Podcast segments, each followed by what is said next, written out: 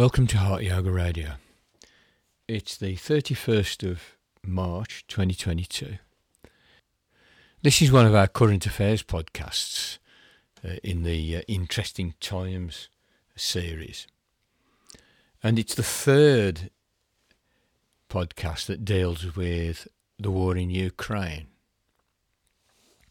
As promised, though uh, rather late in the delivery, uh, this one is about events in the Maidan Square of, of Kiev uh, that took place in 2014.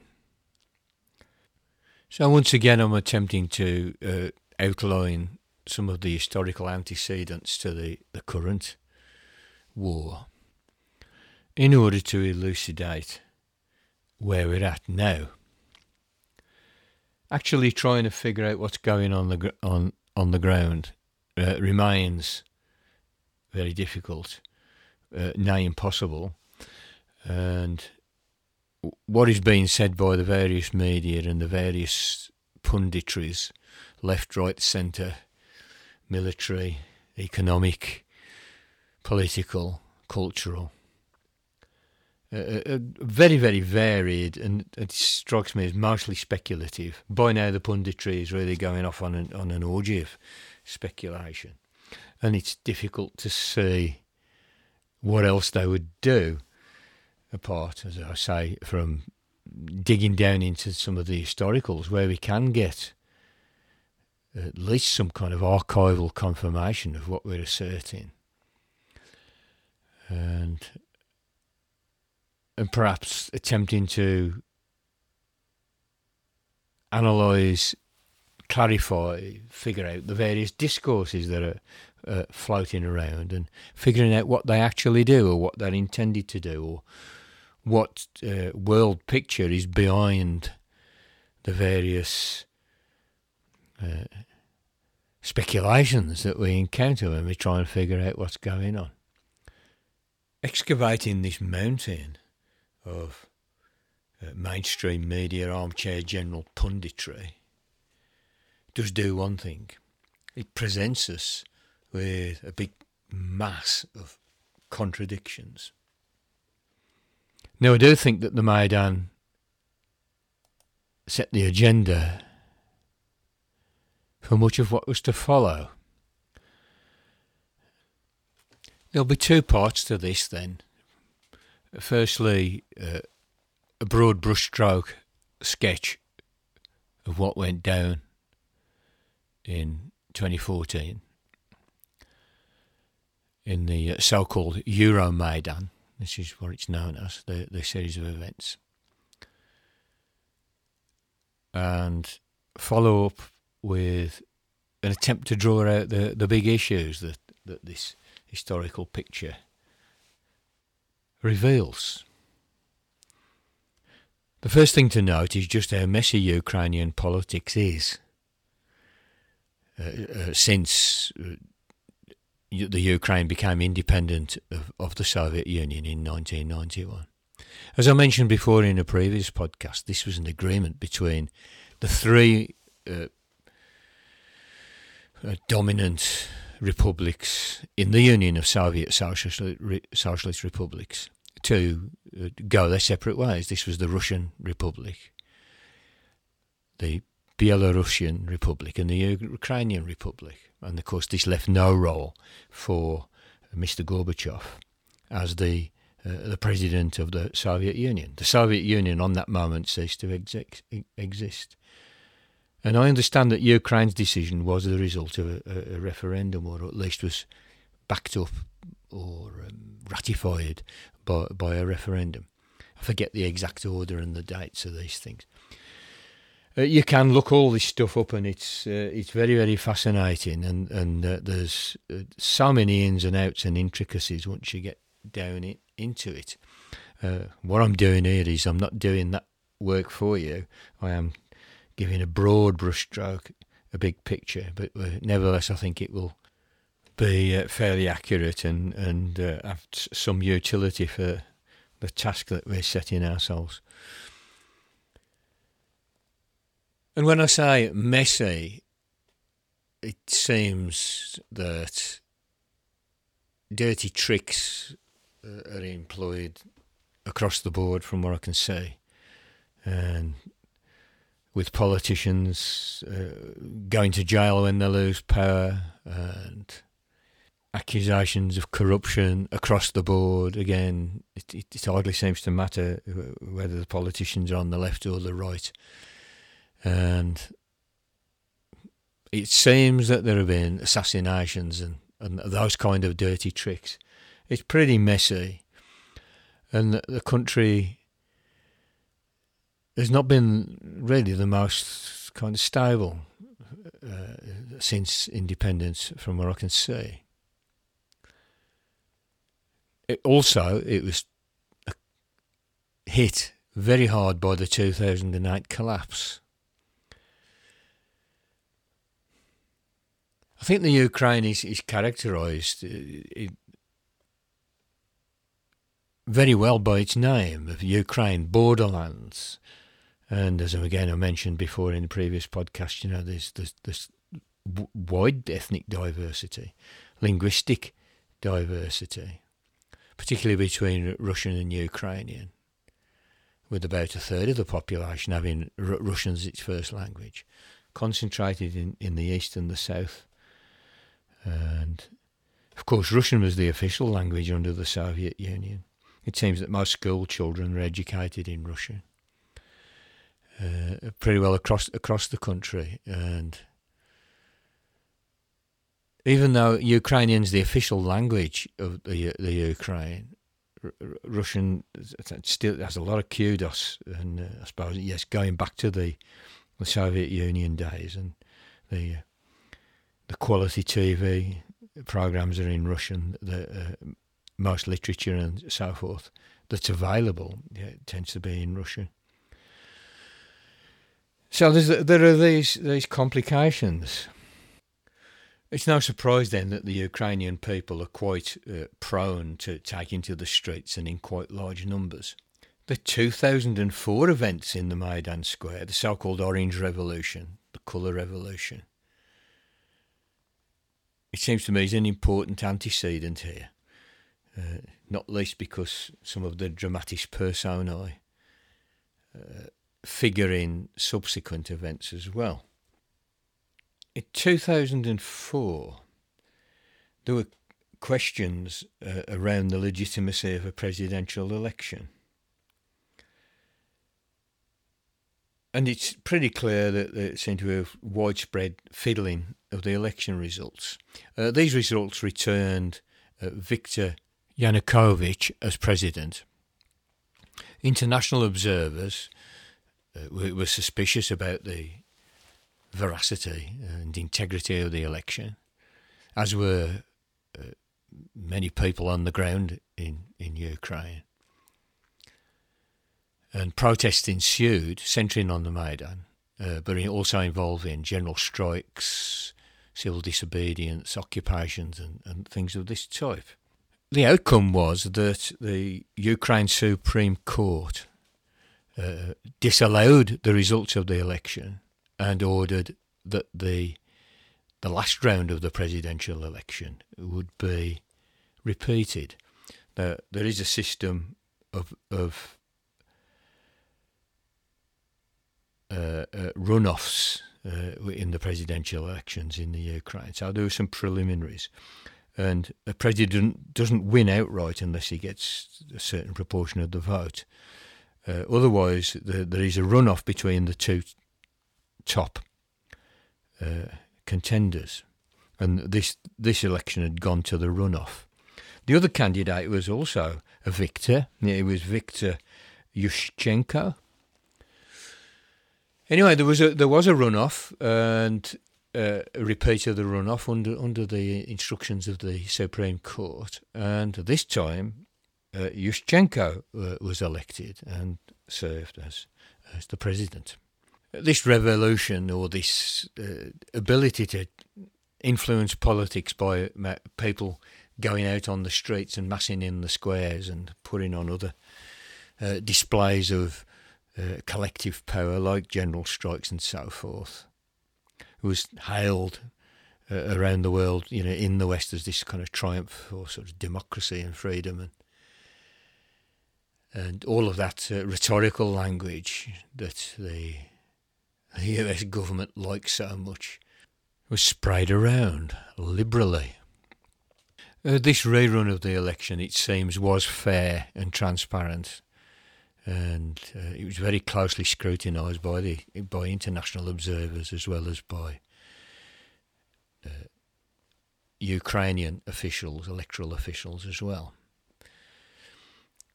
Anyway, by 2010, there's another election, and the Viktor Yanukovych this time is elected, and in a free and fair election. Pretty well every account of uh, this fellow Yanukovych that I, that I read has it that he was uh, quite corrupt it was well known amongst the Ukrainian public that he'd had a, a wayward youth and he'd done a couple of jail terms for um, assault, I think, in one case, and assault and theft in another case. Uh, and this, there was no secret made of this. This was sort of quite well known. Uh, policy-wise, he claimed that he was in favour of the Ukraine having closer relations with the EU uh, he wanted a free trade area. He wanted uh, visa free travel between the EU and Ukraine, and he also wanted uh, perhaps eventual membership of the the EU by Ukraine.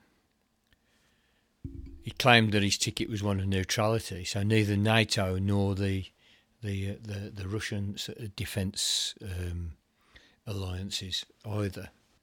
He's a Russian speaker rather than a Ukrainian speaker, even though uh, he, he, he did use Ukrainian more and more in the uh, latter part of his career, from what I can make out.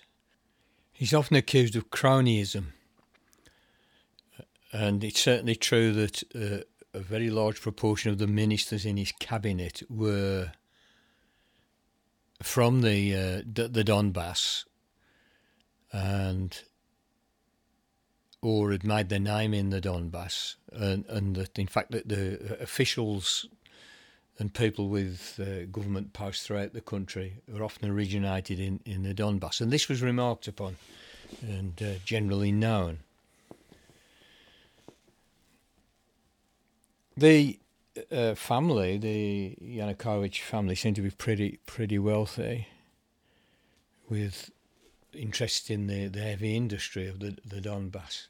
The Donbass was the part of the Ukraine that uh, had the old Soviet style uh, heavy industry in it, and it's still in it, an industrial area and a Russian speaking area. I think it did, in fact, this area region belong to Russia until I think 1921. Uh, Viktor Yanukovych himself was uh, the owner of a, a, huge confectionery fortune. He was known as the King of Chocolate even though when he was in office, uh, he did put his assets at a distance from himself, uh, which is generally what happens in in most countries, from what I can make out. At the time of his leaving office, I've seen the estimate that he was worth 21 billion US dollars. And uh, I'm not sure how accurate that figure was. I couldn't find any any uh, foolproof citations, but uh, chances are he was worth a few quid. And he certainly lived a very opulent lifestyle as the president. And I think there's talk about you know shell companies in the British Virgin Islands and all of this stuff that we hear about uh, over and over again. I mean, basically, the guy was an oligarch, I would say. Uh, some other investigations reckon that 70 billion US dollars vanished from the uh, the Ukrainian people's coffers, the government coffers, uh, during Yanukovych's uh, tenure. Now, it might be that there's a fair bit of propaganda in this, or not. I mean, it might be that he was worse than we've dis- discerned so far. But I think it is pretty clear that the guy was something uh, something of an oligarch, and that there certainly was some corruption there, but it seems that uh, corruption's never far away in Ukrainian politics. So, 2010, this character gains office, having he, he feels been cheated of it by the uh, the reversal of the Orange Revolution. And as I said, it's a guy who wants to uh, certainly be closer to Western Europe, uh, possibly through EU membership. But it's kind of Russian facing in, in certain ways as well. Now, uh, 2013, November, the protests start in the Maidan Square in Kiev. And these are basically peaceful protests. From what I've seen of footage and so forth, it seems like young people, idealistic young people, educated people, students, that, uh, perhaps that, that uh, strata of society seem to be involved at the beginning anyway. The first protests, I think, were about the fact that Yanukovych had been uh, busy cutting a deal with the EU about greater ties, greater contact, perhaps a preliminary to joining the EU. And that deal was on the table ready to be signed. And Yanukovych was, was, was elected on a ticket of closer ties with the EU. And he didn't sign it. Uh, instead, he signed a deal with the Russians at, at, the last minute when the, the EU deal was about to be uh, signed. He, he, turned and signed a deal with the Russians. Now, the, this seems to have been the primary trigger. Though I think the protests became more general, more multi layered, involving groups uh, with different agendas as well and the uh, situation got very complicated sort of quite quickly. So this kicks off in November 2013. You can see why these uh, events, uh, these protests in, in, in Maidan Square were uh, known as uh, the Euromaidan. Now, the nature of these two deals is interesting. The deal with the EU was not such a great deal if uh, Yanis Varoufakis is to be believed. He says that that deal is rather similar to the deal that the EU and the IMF and the World Bank tried to cut with Greece, which uh, immiserated the Greek popu- uh, population with a kind of hyper austerity. And it was a hyper austerity that was proposed uh, for uh, the Ukraine uh, to, to bring it into line with a global neoliberal uh, um, policies and so forth, and, and then they would be able to become closer to the EU. But there was a price, and the price was yes, it was going to be privatised, everything that's state owned. It was going to be um, maybe cuts to social security and pensions and those kind of things, uh, freeing the, the the economy up to outside capital, which means US Wall Street capital and it would have, in the short term at least, and probably in the mid term, given rise to um, even more uh, austerity in, in a country that had been, you know, in 2014, uh, still suffering from the, the, the, fallout from 2008, the global crash, the subprime crisis resulting in a global crash. Ukraine took it very hard, uh, that s- sequence of events. Nevertheless, the uh, uh, nevertheless a large portion of the population was disappointed that they weren't going to be able to realise their European aspirations. Russia, on the other hand, it offered cheap some cheap money, cheap loans, cheaper than the IMF. And I mean, the, the talk was pensions. You know that your pension, you'll have a better pension uh, if, if, we uh, if, if we do our trade uh, and have our, have our uh, economic alliance with, with Russia as opposed to the EU. Anyway, it didn't go down well. Moreover, the uh, Ukrainian parliament had, had passed a motion to sign the agreement, which incidentally was called the European Union Ukraine Association Agreement. But early on by December, the uh, the protesters were calling for uh, uh, Yanukovych's resignation. Uh, they they were protesting against human rights violations. They were protesting against government corruption and the influence of oligarchs and so forth. And Yanukovych uh, was not so popular by this time. There were enormous protest camps set up in the square. And I, I think there were protests throughout the country as well. I think it did go quite widespread. Police attempts to uh, repress or break up uh, the protests were, were, met with resistance, and and violence had started to creep in sort of fairly early. I think in December, and it accelerated with the the state violence becoming quite uh, quite vicious, and the police were backed up by their kind of riot police, and they in turn were backed up by an extremely violent paramilitary militia or, or something of that type. The violence actually kicked off big style when Yanukovych passed an anti demonstration law and started passing laws on a show of hands rather than a proper vote in the parliament, uh, restricting uh, civil liberties, free speech, freedom of assembly, and so on and that's when uh, the violence did really kick off. It carried on uh, right the way through till f- February. The protesters did double down, and many people came from around Ukraine to back them up. They'd seen television pictures of youths or of a young woman actually being beaten by by these uh, uh so-called riot police, uh, and uh, many Ukrainians went to the square simply to support the young people. So the, the citizens doubled down. And the, the, the state violence increased, uh, culminating in sniper fire, uh, killing um, protesters, which is what happened in February.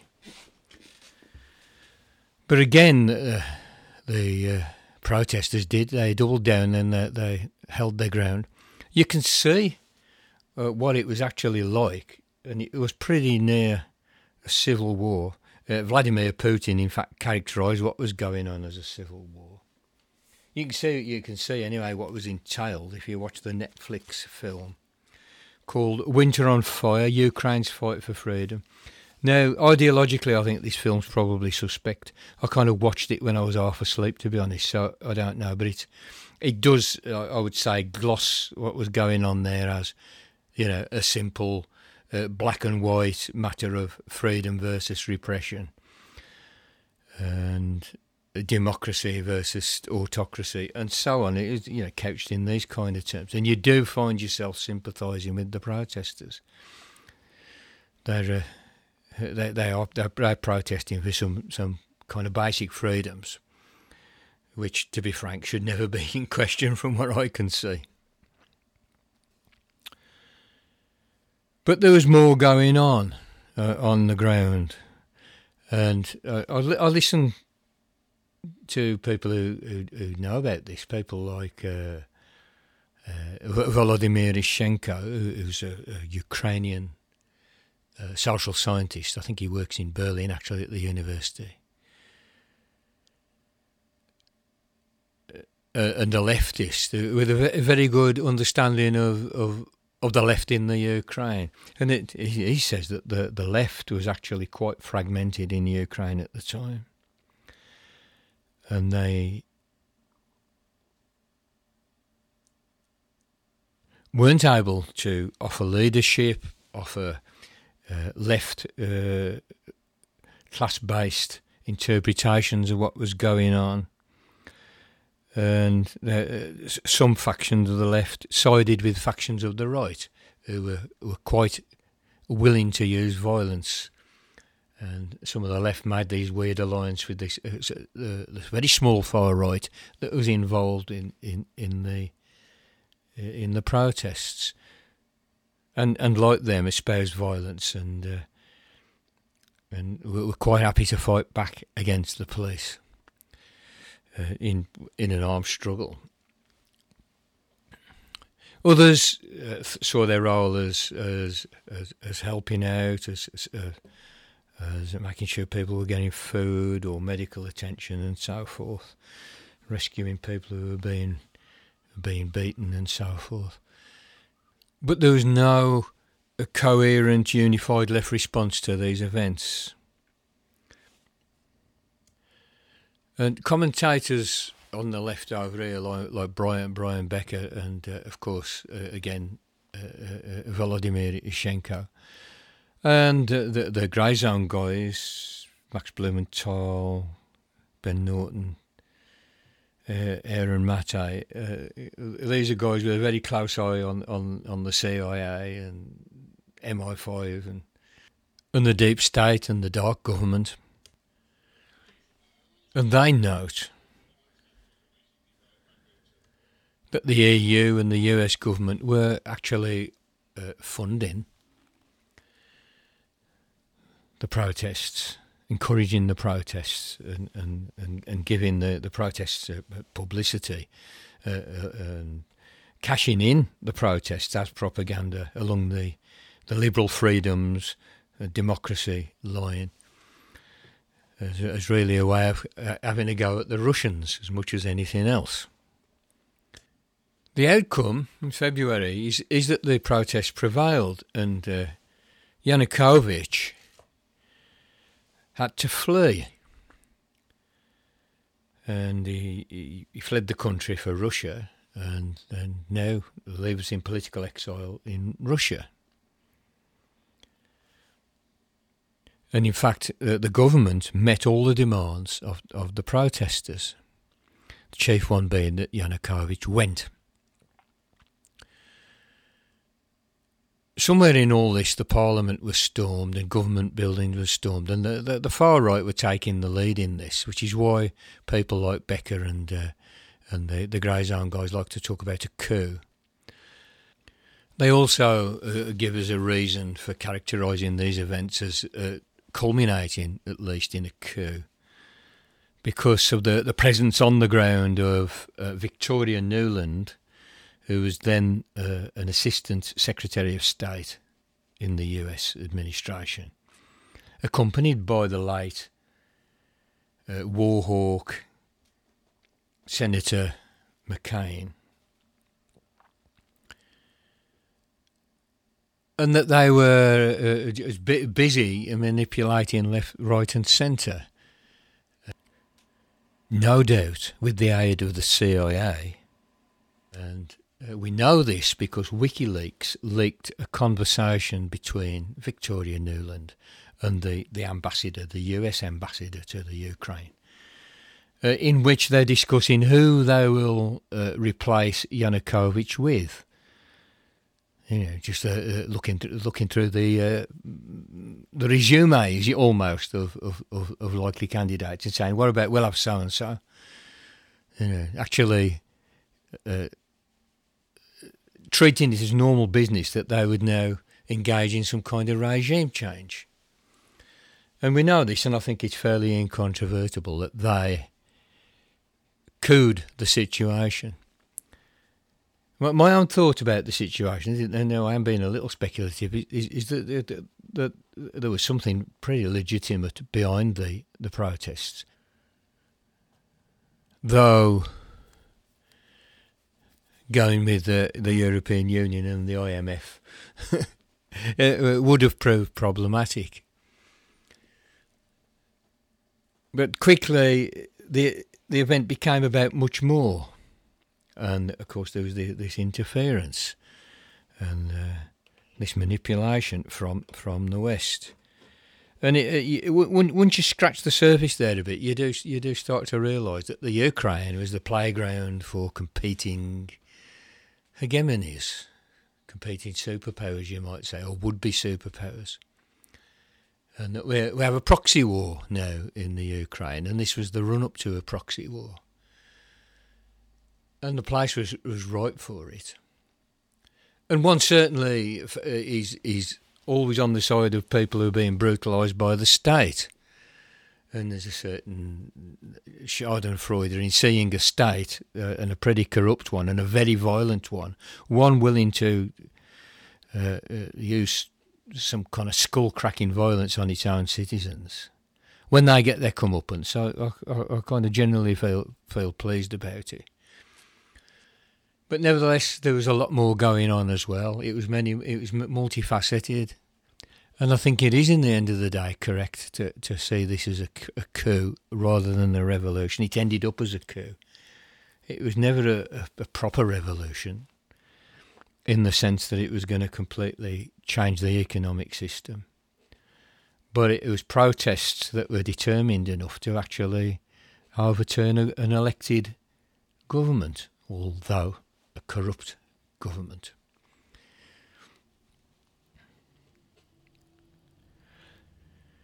Uh, after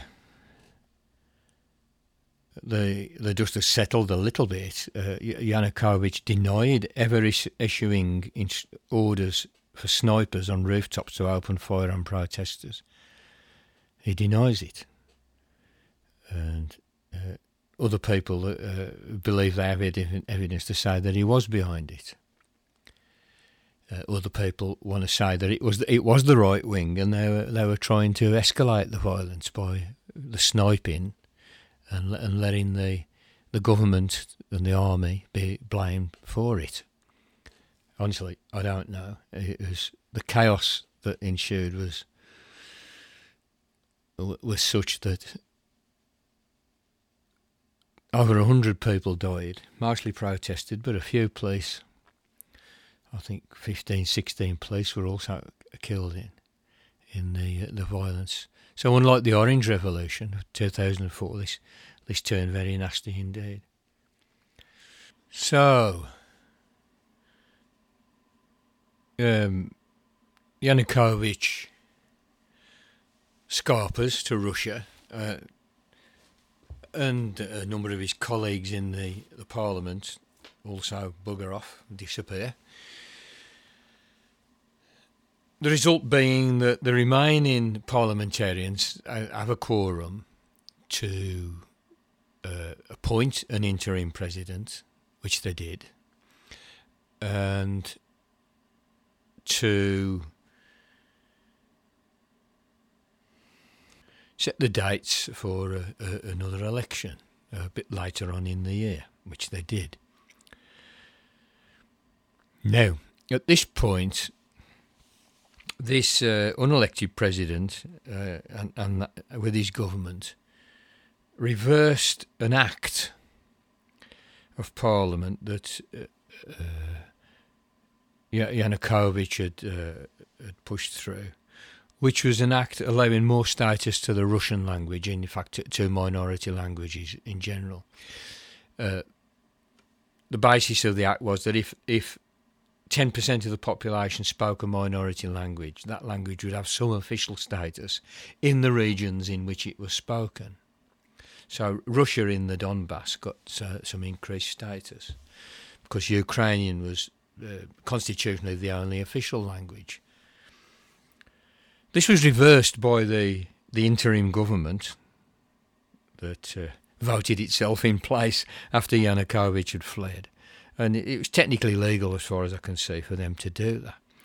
Now, Yanukovych had brought in that particular uh, law to comply with EU regulations vis a vis regional languages. And this is the EU protecting minority languages in Europe. And uh, the Ukraine wanted to align with that.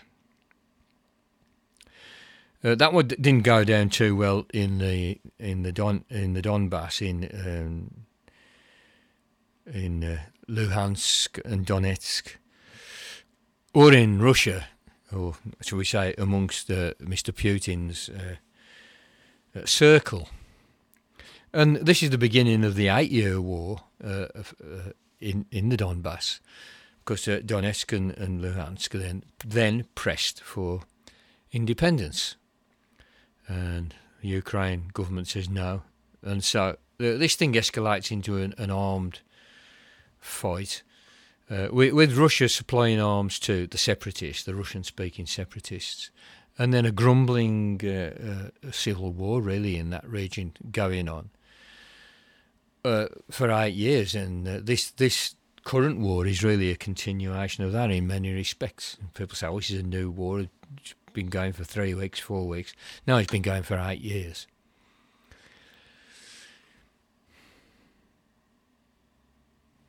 So that's my potted history.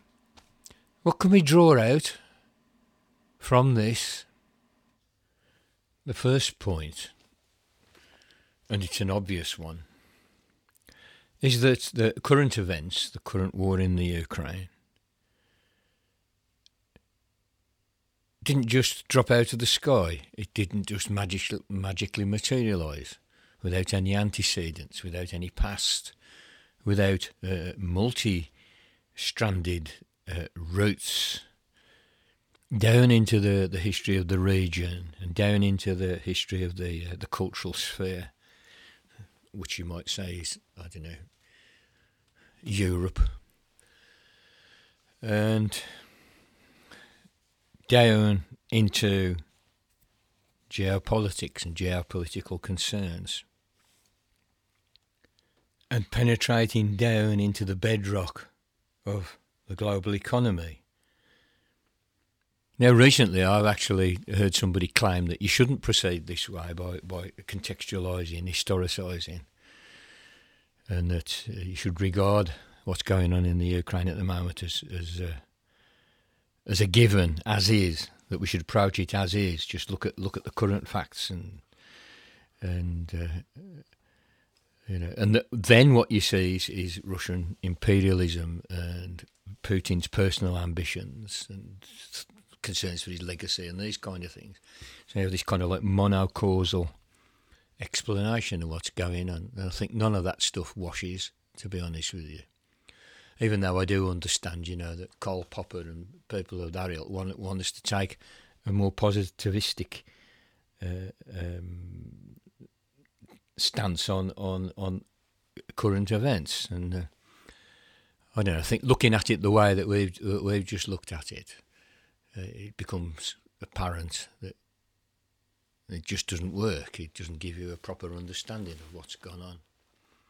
And you, and, and then I would say that you're vulnerable to buying into these these simplistic explanations, which are the bread and butter of the mainstream media and the propaganda outfits. Uh, beyond the Urals, this side of the Urals in the US and indeed around the world. And uh, th- those explanations take the form of, oh, it's Russian imperialism, oh, or oh, it's uh, Putin's madness, or oh, it's it's the the uh, the ancient battle between the forces of darkness and the forces of light. You know, this Manichaean universe that we're all schooled in through the the, the, the soft power of the hegemon, uh, commonly known as Hollywood, and sort of Superman movies and all the rest of it. And I think that really jumps out if you uh, light upon the, uh, this clearly pivotal event of the, the Maidan 2014, the Euro Maidan. It all becomes r- r- rather obvious. Now, uh, there are many more twists and turns than, than I've given in my very kind of rough, broad brush sketch of one particular event in Ukrainian history. And just to make a podcast that's like under an hour long, it's necessary to, as I say, to to to sketch with a big a big brush on a big canvas, you know, and, and just get these broad outlines. There are, the reality is there are many more twists and turns and, and, and many hundred thousand word theses uh, to be written about what's going on. It should certainly be abundantly clear that what we have is a proxy war. And the, the Yanukovych moment when he flipped from uh, being ready to sign with Europe on the one hand and and then changing his mind and going for, for the Russian deal on the other. Yeah, it re- really shows how, how the Ukraine was a pawn at that, at that juncture, even way back then in 2014, in, in a geopolitical game. Now, there's there's a detail I didn't actually mention in the body of the uh, the text, and I've only just come across it, but it really hammers this point home. And it's this: not only did uh, Mr. Putin offer the Ukraine ch- cheap loans with uh, few conditions, much better, I would say, actually, just on the pragmatic level than uh, the, the prospect of IMF auster- imposed austerity in order to to get into Europe eventually. And uh, cheap gas, uh, which incidentally the, was uh, going to be in exchange for the continued use of the uh, Ukrainian port uh, Sebastopol by the, the, the Russian Navy so that it had a warm water port and an all year round Navy for 25 years. I mean, you don't see much about this, but there was a deal. Uh, very essential to uh, uh, Russia's um, defence strategy, having a warm water port. And uh, but nevertheless, you know, the Ukraine could go along with uh, could go along with that. The, the, the Russian navy had been there ever since, so uh, it wasn't like a, a, great hardship, I don't think, to them to, to go along with that for, in, in exchange for the, the, the, cheap gas. But the other side of that equation is, I mean, that's Russia, Russia's carrot, very inviting, but of course there was also Russia's stick, which was that, uh, I think it was in 13, it might have been August 13, that uh, Russian customs stopped allowing any Ukrainian exports across the border. You don't hear much about that. Now, uh, most of Ukraine's trade it, was uh, eastward uh, uh, towards Russia. So it, it, was obviously Yanukovych was in a fairly problematic position, really. You know, squashed between um, a carrot and a stick. you know, and uh, he jumped uh, in a particular direction. As I say, he was he was um, I don't know sometimes described as as, as pro pro Russia, you know. And I think he on on balance we have to say he was facing eastwards, even though. It, at least uh, on paper, said Ukraine should be non-aligned and and and have, have trade with Europe and and and uh, and, and some of the goods of, of a closeness uh, to Europe, like visa free travel, for instance. But when you come across this, uh, the, the, uh, the way Russia was dealing with Ukraine, you know, really trying to, uh, to compel um, uh, decisions and, and behaviour by, by the Ukraine government, uh, th- through not only the, the, the the carrot, but also through through the stick. And then on the other hand, of course, you've got uh, the CIA and uh, Victoria Nuland uh, in, interfering very very directly uh, in in the protests uh, in in the Maidan and in the political fallout of, of those protests. I mean, incidentally, uh, uh, this Victoria Nuland is now quite, quite a big whale. She's got quite a, a high up uh, role in the Biden administration in, in the State Department. I'll come back to the, the matter of geopolitics in my concluding remarks. So, another point is about the nature of of uh, civil unrest, protest, revolution that comes out of the uh, a consideration of what happened in the Maidan. And this entails, uh, on our part, just f- focusing in a little bit and uh, and perhaps, perhaps, given that the Maidan is is in a, a, a, a linear causal chain with what we've got now, which is an extremely dangerous war in Eastern Europe, uh, involving uh, a, a, power which has got the world's largest army, or second largest, I forget which, and the world's largest stockpile of nuclear weapons. And another power which, at least in some measure and in some respects, is, is uh, tangled up with uh, the other massively nuclear armed power and, and the current uh, global hegemon, although a global hegemon which is on a, a pretty fast downward track into uh, the, the disintegration that all empires finally fall into. So there's a sense we, that we, we need to ask what went wrong, you know. And, and, and I maintain there was a sublime moment at the beginning. Young people protesting their government, claiming certain freedoms freedom to protest, freedom of speech, wanting to live in a world in which you can move about and explore and expose yourself to other cultures and uh, all of those wonderful mind expanding freedoms are what were being claimed uh, by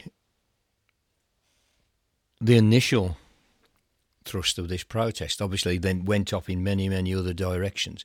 And it picked up nationalism as it went along, some of it extreme. These are the so called uh, the Nazis that, that Mr. Putin wants to get rid, rid of.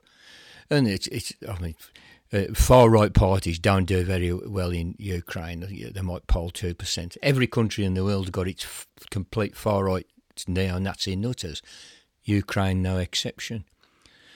And uh, they were operating in, in this sphere as well. And they're pushing for a really extreme nationalism, which claims that the the, the Ukrainians are the real white people and Russians are Slavs and sort of inferior. You know, this nat- pure Nazi doctrine.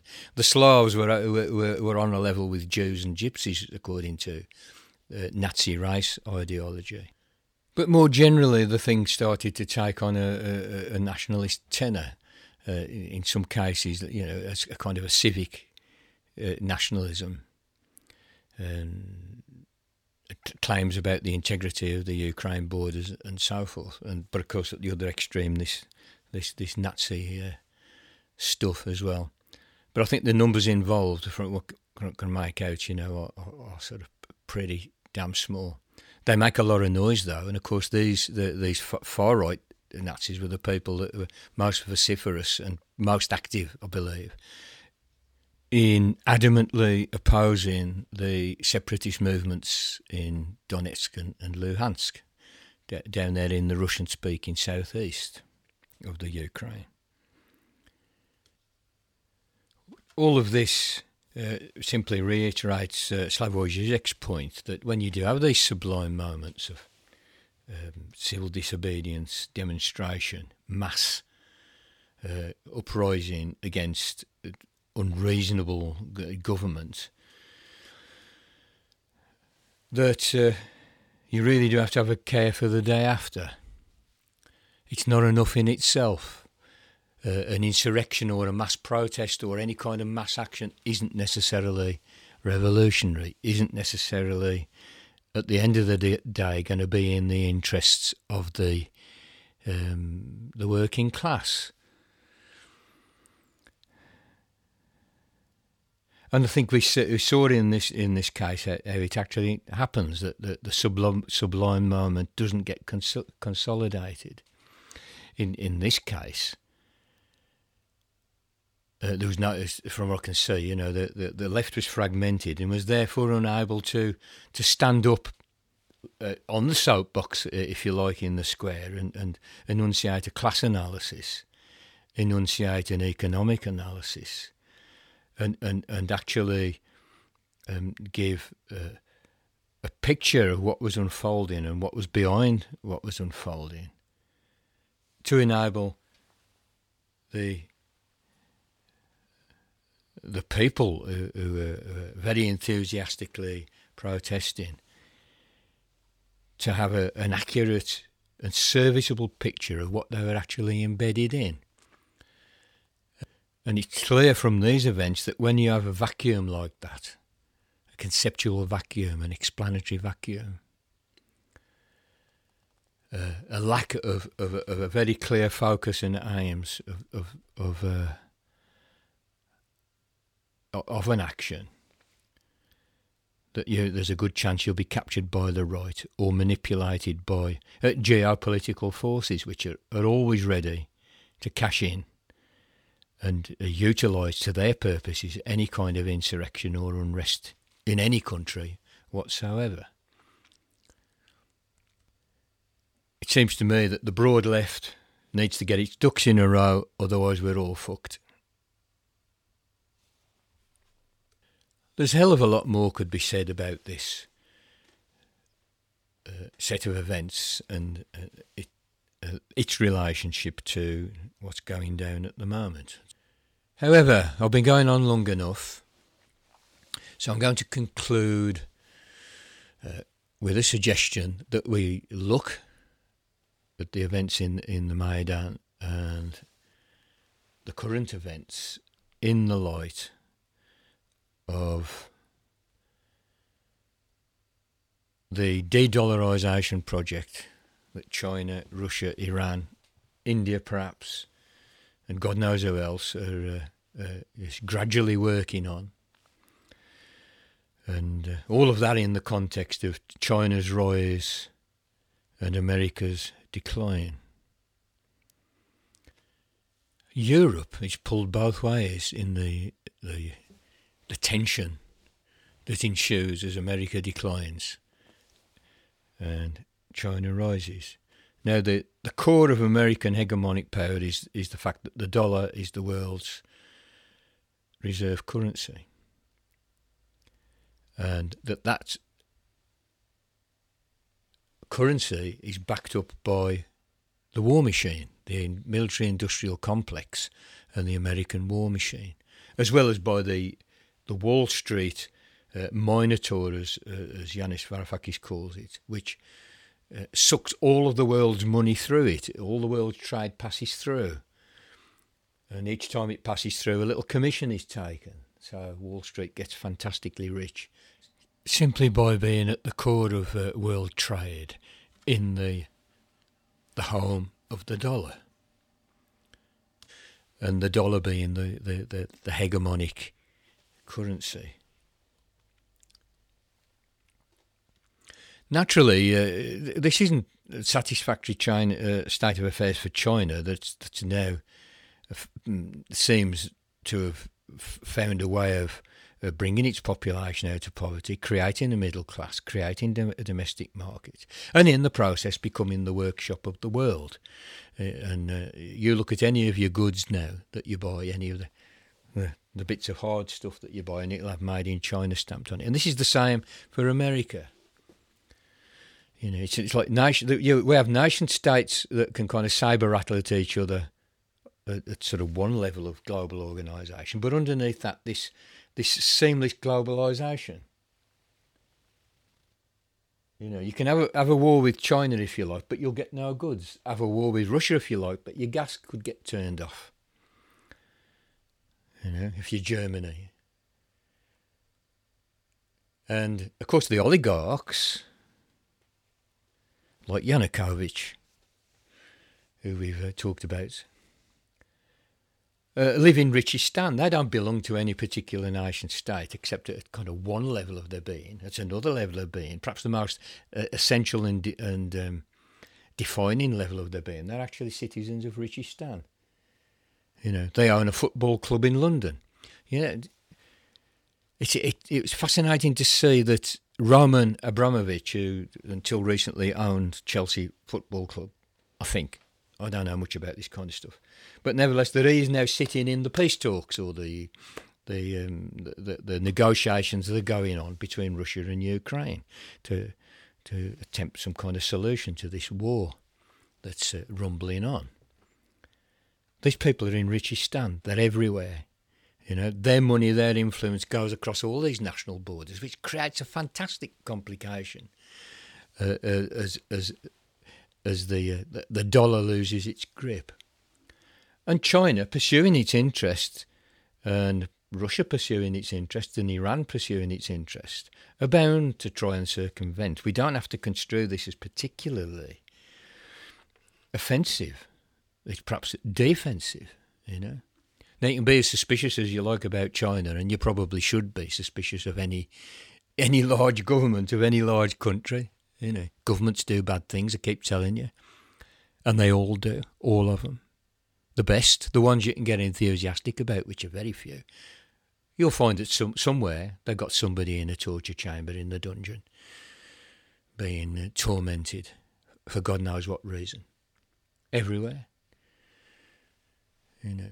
So I'm not saying trust China China on this, but, but it, it, it seems to me fairly obvious that, that, that they have to put in a safety net of a, of a global economy or some, some section of the globe that has an economy that's not completely reliant on the dollar, you know, which is tied to a, a military industrial complex you know, it's the proof of war we call this. You know, you know, if you know in cryptocurrency, you've got proof of stake, proof of work, proof of trust.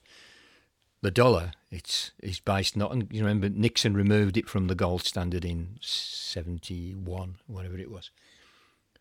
And uh, so, what was what was the, what was the, what was the uh, uh, the backing for the currency? Well, it's war, the war machine, proof of war. I'm sure that top flight Chinese economists advising the Politburo of the Communist Party are very, very fully aware of all, all of this, and which is why they're proceeding the way they're proceeding. America is flailing around as it, as it disintegrates. I'd say Europe, Europe is pulled both ways. I mean, 15 European countries, I think it's 15, have signed up to the One Belt, One Road you know, bringing about further integration of Eurasia with, with China and China's productive economy. Poland has signed up in 2015. The Greeks have had the Chinese build them a port so that they can be a part of this, this trade. So Europe has, has sort of faced that way, but uh, you know to some extent. But obviously, most of the European countries are in NATO, as as as is Canada and the US. So Europe's pulled both ways. You can see, like Brexit is is is is the UK deciding that it's to it's to nail its colours to the US dollar.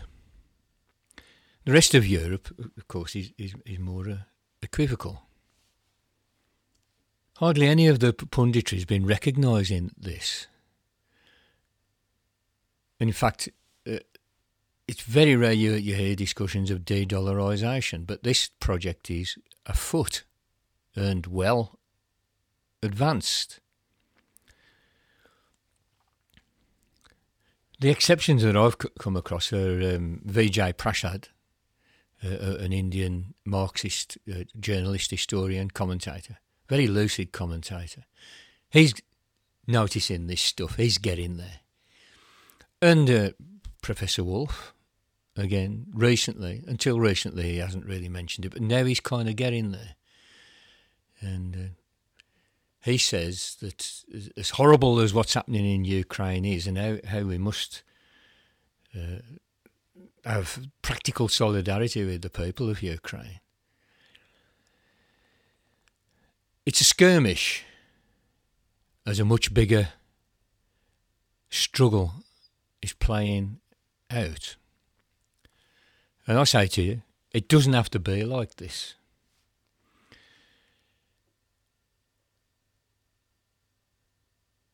And in fact, the way our governments are carrying on and the way we've got into this situation as, as a species really just speaks of the, the mendacity and stupidity of our governments. And it's time to get rid of them and replace them and the system that they uphold with something sensible, which is put together so as to allow everybody on this planet to not only survive in reasonable comfort, but, but to flourish as themselves, as their own unique beauty and strangeness. Thanks for listening. And thanks to patrons who uh, continue to keep bunging us the odd dollar, which is comes in useful at the present time. And look after yourselves and make knowledge great again.